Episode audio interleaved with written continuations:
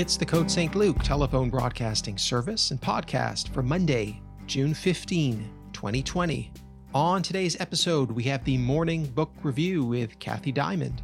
She's going to be speaking about the book The Nickel Boys by Colson Whitehead. Whitehead's seventh novel, The Nickel Boys, was published in July of 2019 and it has recently won the 2020 Pulitzer Prize for fiction.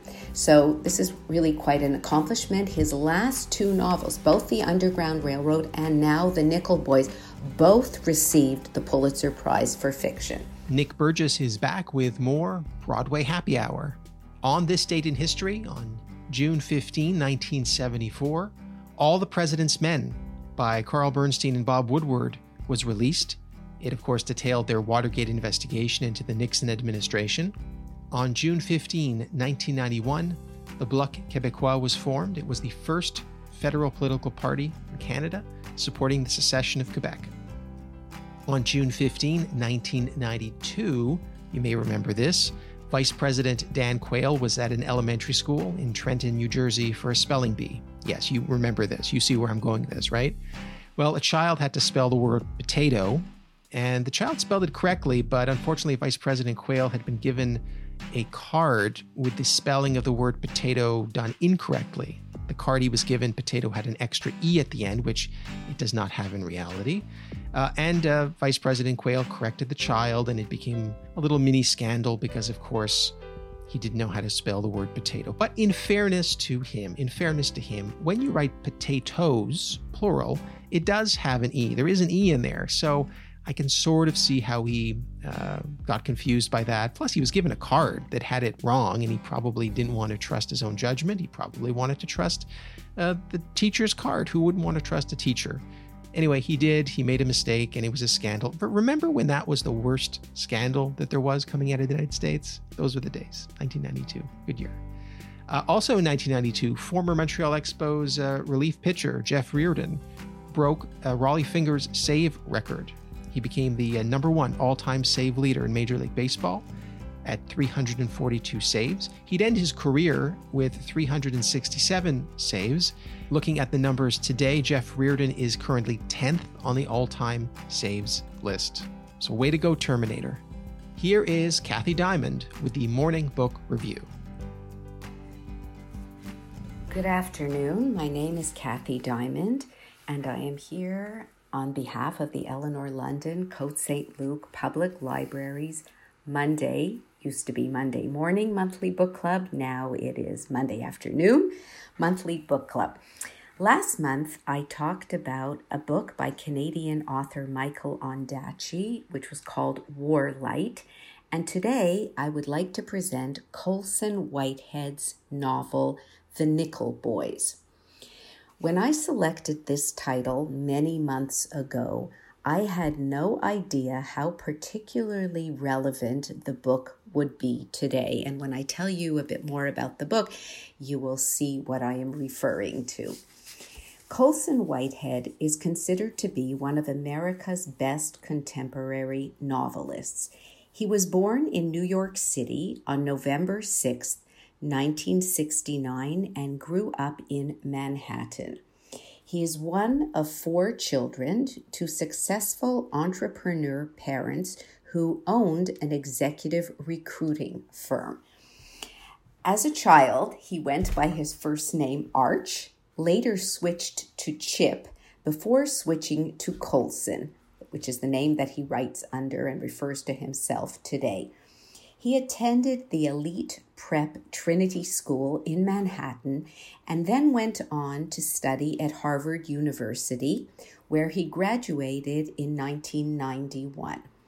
Today, Mr. Whitehead lives in Manhattan and also owns a home which he very much enjoys in Sag Harbor in the Hamptons on Long Island.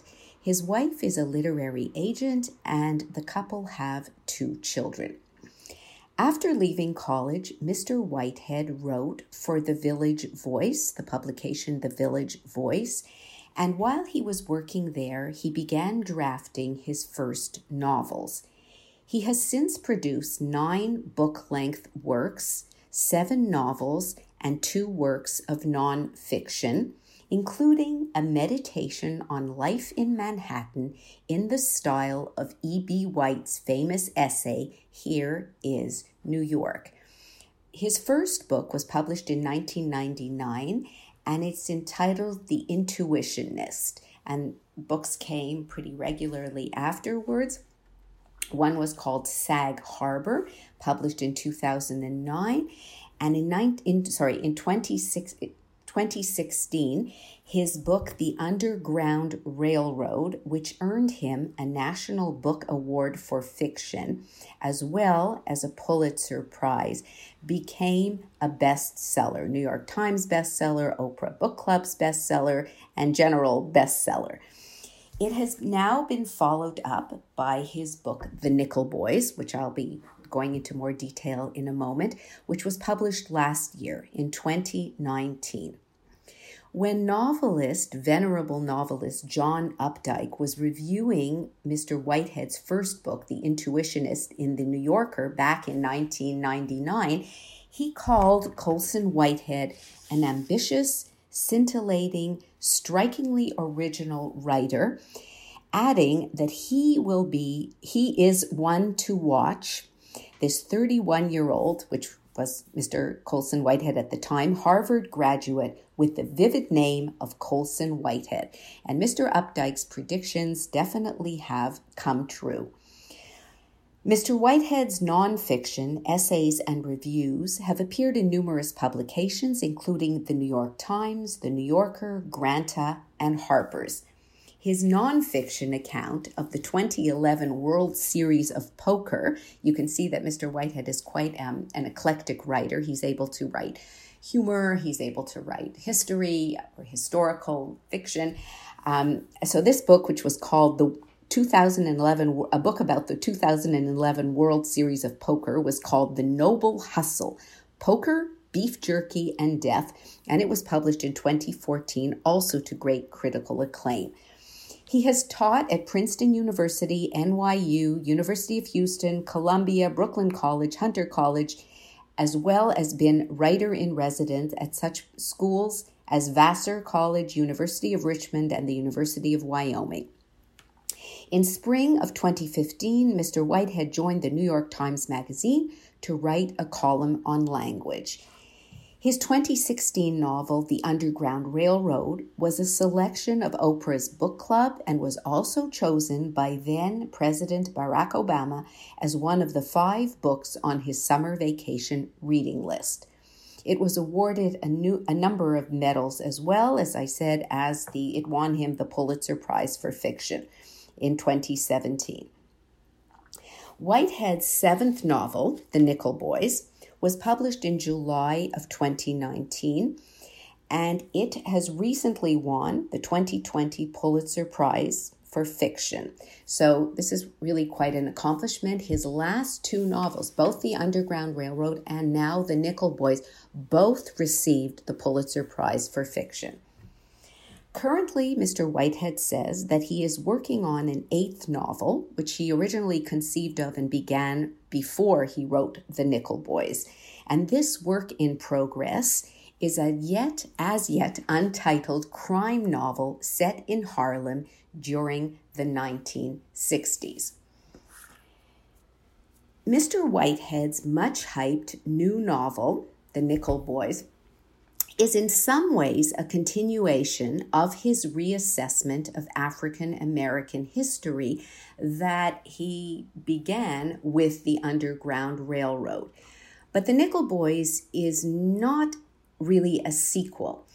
Despite its focus on a subsequent chapter of Black experience, it's a surprisingly different kind of novel the linguistic, um, I guess you could say, antics or, or the, the linguistic devices that have long dazzled Mr. Whitehead's readers in his previous books have been set aside here for a style that feels definitely more restrained as well as transparent. The Nickel Boys draws its inspiration from incidents of abuse at the real life Dozier School for Boys. That's the real life name of this school, which it was fictionalized in this book as the Nickel Academy. It is a now closed reformatory school in Florida that operated for over a century. In fact, the school was function, functioned for 111 years. Though the facility opened with apparently good intentions to bring a more enlightened approach to the treatment of troubled and orphaned youngsters, it devolved into an underworld of torture, rape, and murder. Just last year, Florida officials, this is in 2019, Florida officials announced plans to search the campus of this school for yet more bodies hidden in unmarked graves. Mr. Whitehead, in his acknowledgments at the end of the book, explains that he only learned about this place in 2014 when he read a lengthy expository article in the Tampa Bay Times. And you can read this article, it's really very interesting. I did. If you search the um, the name of the school, the Dozier School for Boys in Florida, and you read this article, and it you see where Mr. Whitehead got the material for this story. Mr. Whitehead's novel opens with a similar announcement about a state investigation into crimes once committed at a shuttered reformatory school. In the book, he calls it the Nickel Academy. Archaeology students are surveying the old campus and have discovered an unmarked grave that had been neatly erased from history. I just like to read you a little bit from the prologue of the book so you get an idea of Mr. Whitehead's writing style. Even in death, the boys were trouble. The secret graveyard lay on the north side of the Nickel campus in a patchy acre of wild grass between the old work barn and the school dump. The field had been a grazing pasture when the school operated a dairy, selling milk to local customers, one of the state of Florida's schemes to relieve the taxpayers' burden of the boys' upkeep. The developers of the office park had earmarked the field for a lunch plaza with four water features and a concrete bandstand for the occasional event. The discovery of the bodies was an expensive complication for the real estate company awaiting the all clear from the environmental study and for the state's attorney, which had recently closed an investigation into the abuse stories.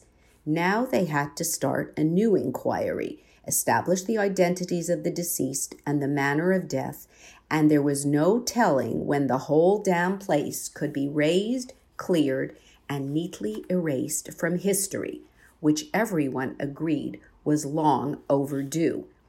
All the boys knew about that rotten spot.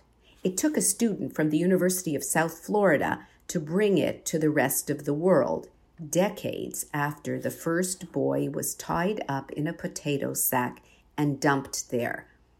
When asked how she spotted the graves, Jody said, the student, the dirt looked wrong. The sunken earth, the scrabbly weeds.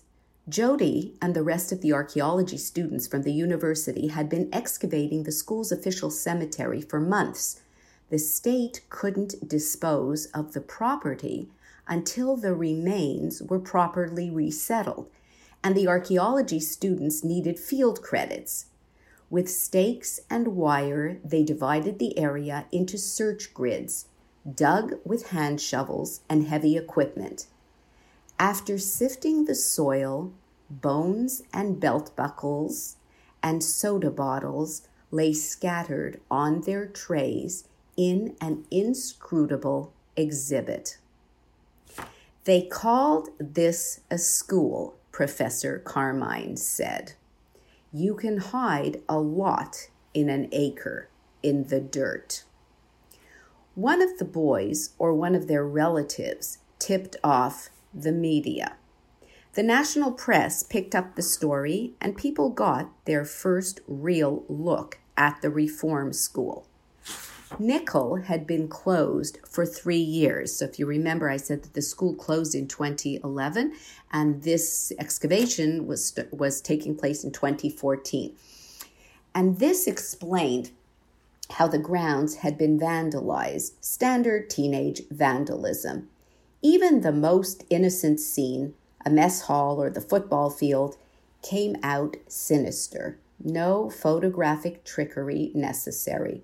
The footage was unsettling. Shadows crept and trembled at the corners, and each stain or mark looked like dried blood, as if every image caught by the video rig emerged with its dark nature exposed.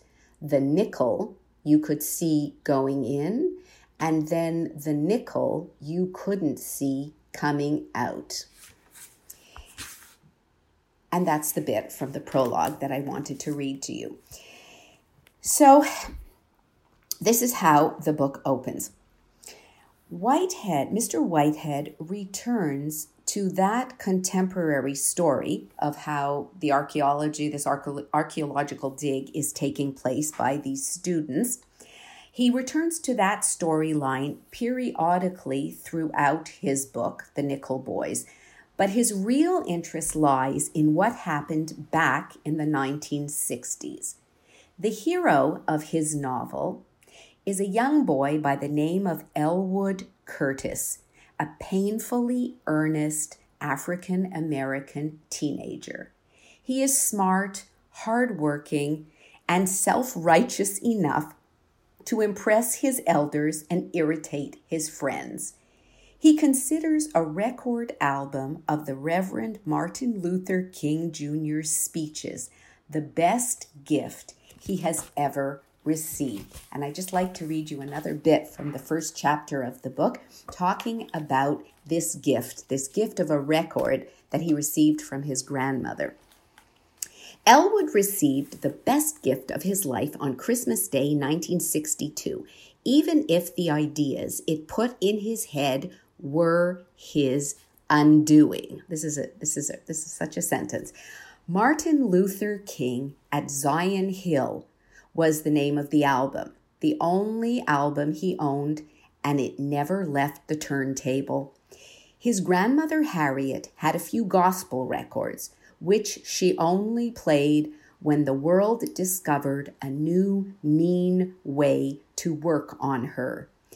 And Elwood was not allowed to listen to the Motown groups or popular songs like that on account of their licentious nature. His grandmother was a very religious and stern woman. She brought him up properly. The rest of his presents that year were clothes a new red sweater, socks, and he certainly wore those out, but nothing endured such good and constant use as the record. Every scratch and pop it gathered over the months was a mark of his enlightenment, tracking each time he entered into a new understanding of the Reverend's words. The crackle of truth. That's how Mr. Mr. Whitehead he describes this record, this record, this prized possession of young Elwood's life. He listens to the speeches of Martin Luther King, of the Reverend Martin Luther King Jr. over and over again. He reads about the protests and the bus boycotts in Life magazine, and he dreams of one day joining those brave witnesses in the civil rights cause. He knows that the battle will be hard, but he is convinced that justice will not forever be deferred nor victory delayed. From the start, Mr. Whitehead emphasizes Elwood's naivete. The boy refuses to acknowledge that this is a culture designed to humiliate and crush African Americans even when he is arrested, and this is what happens in the story Elwood is arrested, he he is hitchhiking one day when he's very excited because he's going to visit the new school and he's a very smart boy and he's he's been mentored by a teacher and he's has an opportunity to start at a new technical college.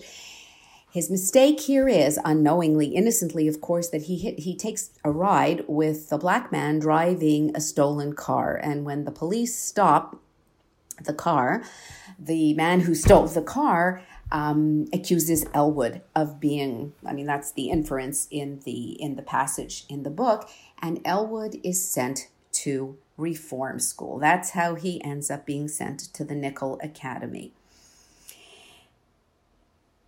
And throughout all of this, so even when Elwood is arrested on this flimsiest of evidence, I mean, mistakenly arrested, that he still clings to his faith that goodness will be rewarded and that the rule of law will prevail. The Nickel Academy, as Mr. Whitehead presents it, is a place of well groomed exteriors and encouraging principles.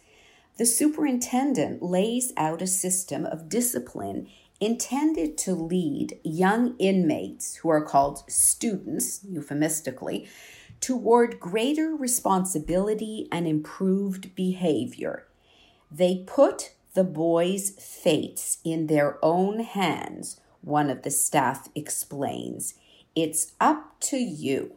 This is what Elwood is told when he first gets taken to the Nickel Academy. The whole enterprise sounds as American as apple pie and Ben Franklin. Elwood consoles himself with the notion that he just had to keep doing what he had always done act right. And if he would act right, then success would follow. We, the readers, of course, have a feeling that this will be otherwise. At the end of his first day at Nickel Academy, Elwood falls asleep to a bone chilling sound that we know will soon shatter his tender hopes. But that doesn't really matter in this book because it's not meant to be a story of suspense. We already come to this story, we the readers, knowing what lurks in the vestry, in the dormitory, the detention center, the jail cell, in any closed and unsupervised place where people are subjected to the whims of perverse men. But, and this is what makes the book bearable to read, almost bearable, some places not quite that he reveals the clandestine atrocities of the Nickel Academy with just enough restraint to keep us in a state of wincing dread. He is superb at creating allusions to things, such as pain. When he refers to pain, it's a reference to a fractured wrist chained to a tree. And we know in our imagination, we can imagine what went along with this fractured wrist chained to a tree. And that's the true horror of the story. So, this Elwood, our Elwood Curtis, the, the hero, the protagonist of the story, is when we, as I say, when we first meet him, he's a diligent senior at a segregated Tallahassee high school that at the time functioned like so many others as if the Supreme Court had never ruled on Brown versus the Board of Education. And this intelligent and hardworking, credit to his race, as Elwood was known, who stars in the his high school students' annual emancipation play. This boy who clings so hard to the illusion that the free world is within his grasp too. He perseveres, he tries. He came from a home that may have had no television, but with the Life magazines that he read and the recording, the only record, as I said, that he owns of Martin Luther King and Zion Hill, this is what keeps him going. And yet, he is nonetheless sent to this reform school, this horrible, horrible place where the staff, where the violent offenders were the staff. And there was, as, as Mr. Whitehead describes, there was a white section, there was a white dormitory, a, a dormitory for the white boys and a dormitory for the black boys.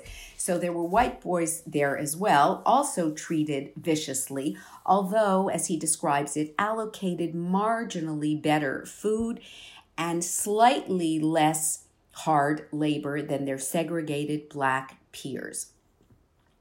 One of the best scenes in the story, one of the most powerful scenes, is a scene of the annual black versus white boys boxing match.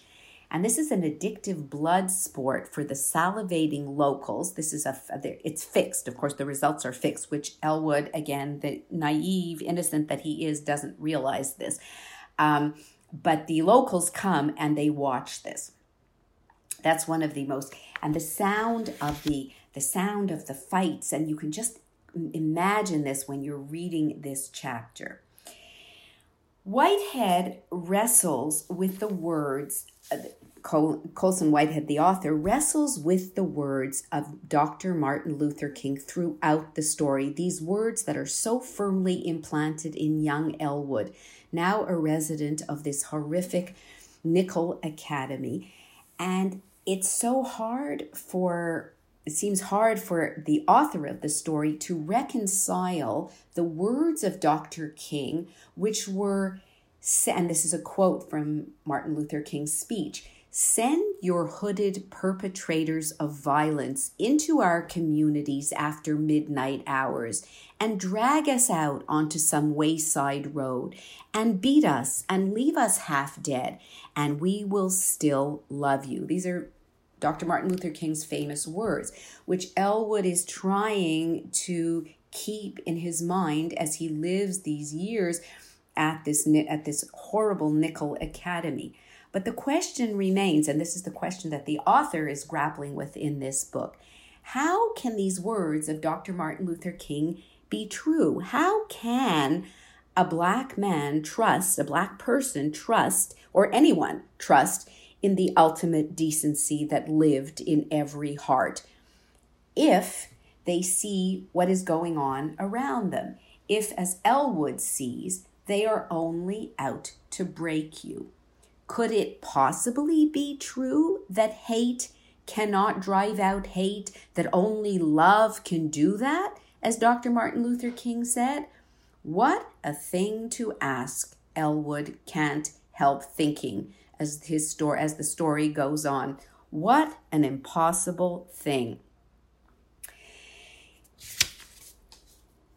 And so the story continues. The story continues. It describes the boxing match. It describes the cruelty that the boys endure. It describes what happens to Elwood when he and his friend, who is a much more street smart and savvy and practical boy by the name of Turner, who befriends our naive, innocent Elwood, and the two of them try, they try to escape, but escape doesn't happen very easily because any of the boys who escape are chased after, of course, and usually brought back. Whether they are brought back alive or not is something that happens in the story. But the real focus of the novel, and, and while we're reading it, Whitehead just keeps us in this state, as I said, with he writes with just enough restraint to keep us reading, able to read, but in this state of dread. The novel's real focus, though, is not this relentless flow of abuse that Elwood is living through at the Nickel Academy, but his reaction to it. Because as I said, he keeps thinking of Dr. King's remarks about the degradations of Jim Crow and the need to transform that degradation into action. Elwood tells himself, I am stuck here, but I'll make the best of it. You could almost cry when you read this line. He persists in imagining that he can chisel each roadblock into another stepping stone along his inspiring path beyond adversity. How, the novel wonders, will a young man like Elwood, flush with Dr. King's words and imprinted with the nobility of the U.S. Constitution, respond to the repudiation of every decent expectation, to what Whitehead describes as indiscriminate spite? How, in other words, can African Americans endure in a country that preaches such idealism but has delivered such misery? The Nickel Boys feels feels like a smaller novel than The Underground Railroad. It's only just a bit over 200 pages. But ultimately, it's a tougher one, even a meaner one. It shares conversation with works by authors such as James Baldwin, Ralph Ellison, and especially Martin Luther King. In the trials, of its hero, young Elwood, Whitehead dares to test the great preacher's doctrine of inexorable love. Whitehead, it seems he is questioning Dr. King's Dr. King's doctrine of if you just love, if you just love them enough, if you just, you know, turn the other cheek, then eventually right and justice will prevail. Will it really be so? It seems that Mr. Whitehead is asking in this book. King promised his white oppressors that we will still love you. In the comfort of his grandmother's house, until he gets taken to the notorious Nickel Academy, Elwood found that audacious promise powerful and inspiring but in the factory of agony that is the Nickel Academy, he finally realizes what a thing to ask. And what a troubling novel this is. It shreds any easy confidence in the triumph of goodness and leaves in its place a hard and bitter truth about the ongoing American experiment one that we are seeing the results of these very days and weeks. Thank you very much for listening, and I hope to meet you again at next month's book talk.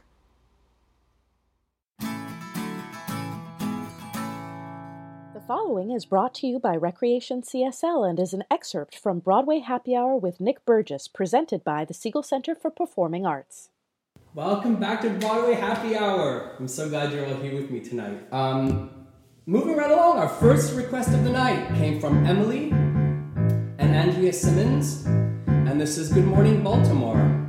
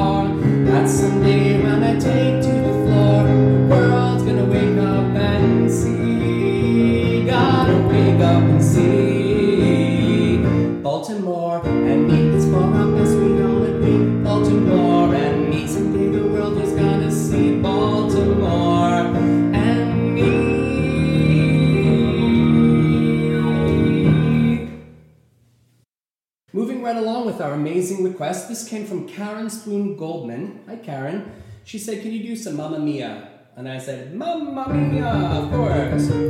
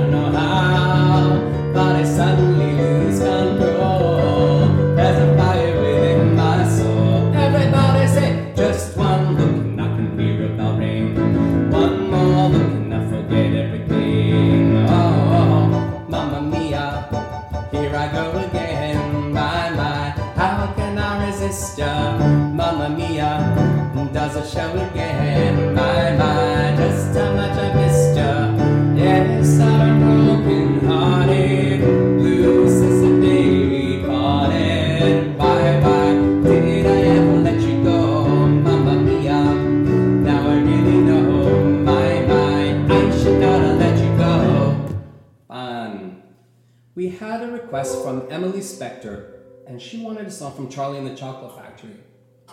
And I was thinking about doing the Oompa Loompa song, and then I was like, no, that's too weird for Broadway Happy Hour. Granted, I love the Oompa Loompa song, but um, there's this gorgeous uh, song called Pure Imagination, so I thought we could do it all together. Pure Imagination from Charlie and the Chocolate Factory. Come with me, and you'll be in a world of Take a look and you'll see into your imagination. We'll begin with a spin, traveling in the world of my creation. What we'll see will defy explanation. If you wanna view paradise, simply look around.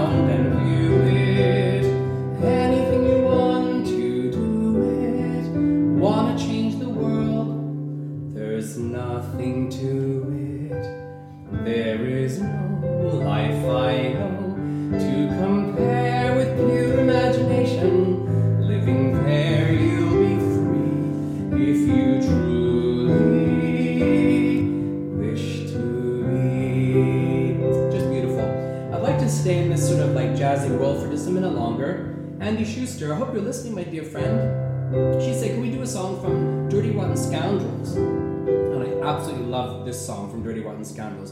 Gorgeous jazz ballad, music and lyrics by David Yazbek, and it goes like this This is nothing is too wonderful to be true. Look at the way the moon behaves. Look at the way she paints a silver ribbon on the waves. One thing I've learned and I'll share.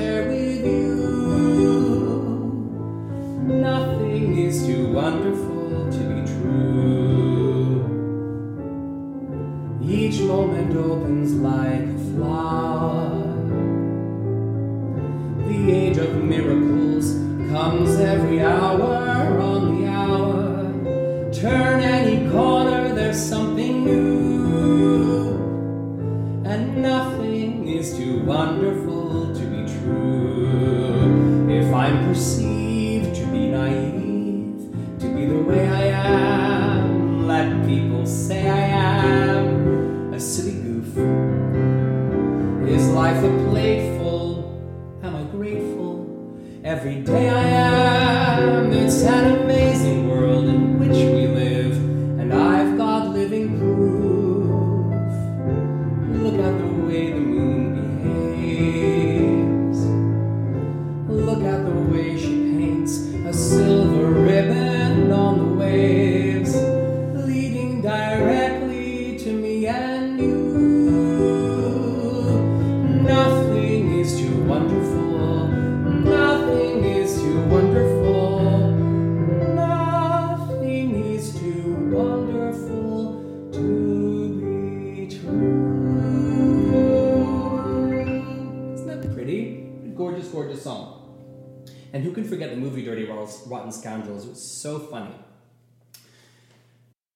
This is for Joanne Lipin. Joanne, Tasi Polvu, and it's Think of Me. Here we go. Gorgeous song from Phantom.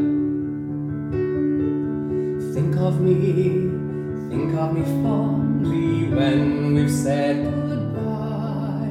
Remember me once in a while, please promise me you'll try. When you find that once again you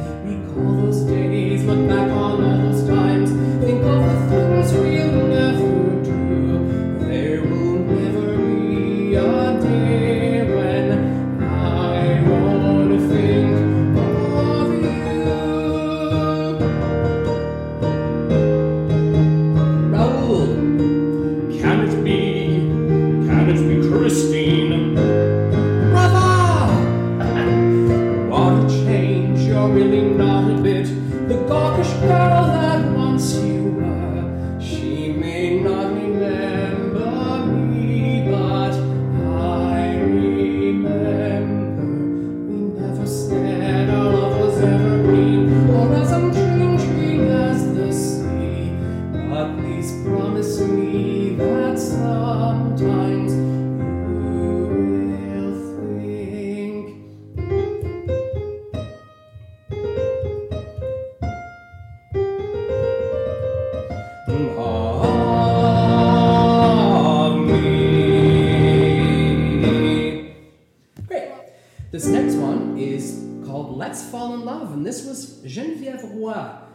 was asking for uh, this gorgeous Cole Porter tune, one of his first hits um, from a show called Paris the Musical. And it uh, was in 1928. Can you imagine? Almost 100 years ago. And it's pretty racy for like 100 years ago from today. Anyway, this is Let's Fall in Love. Birds do it, bees do it, even educated fleas do it.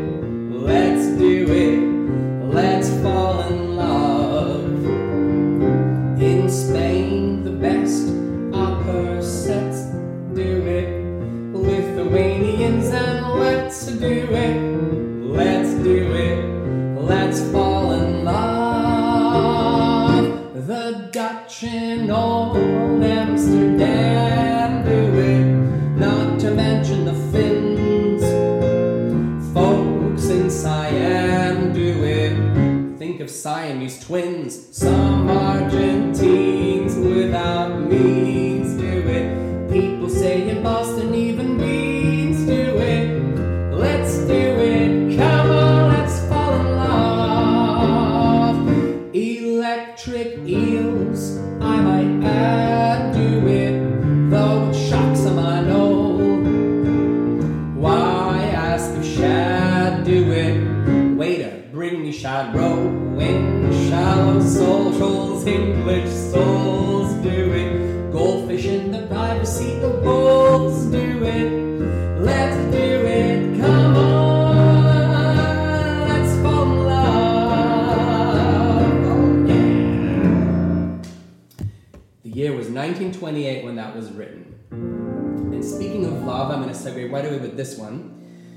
This was uh, from Marta Alexandra, and she said, I would love to hear My Man from Funny Girl.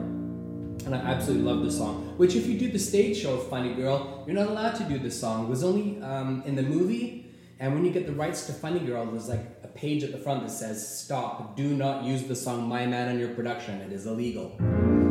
So, and it's such a good tune. Barbara, this one's for you. Oh, my man, I love him so. He'll never know. All my life is just despair. But I don't care. When he takes me in his arms, the world is bright. Alright. What's the difference if I say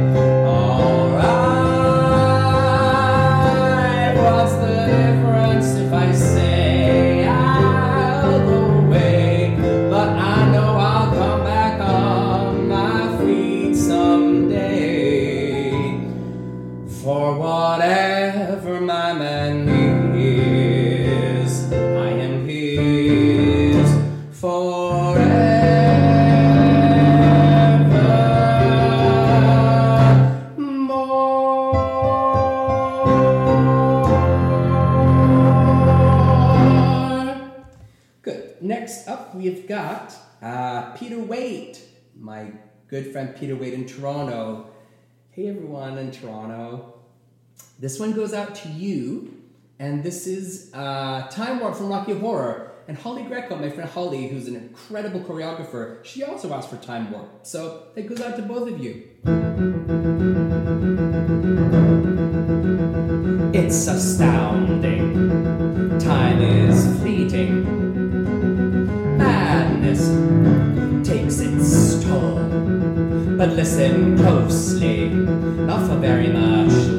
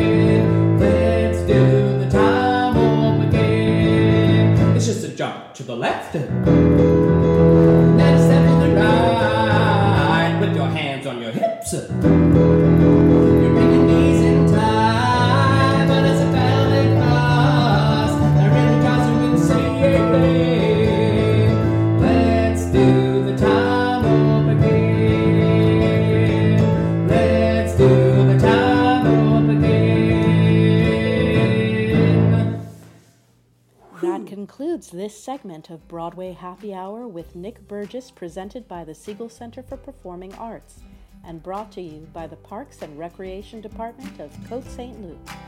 Well, that is today's episode of the Côte St. Luc Telephone Broadcasting Service.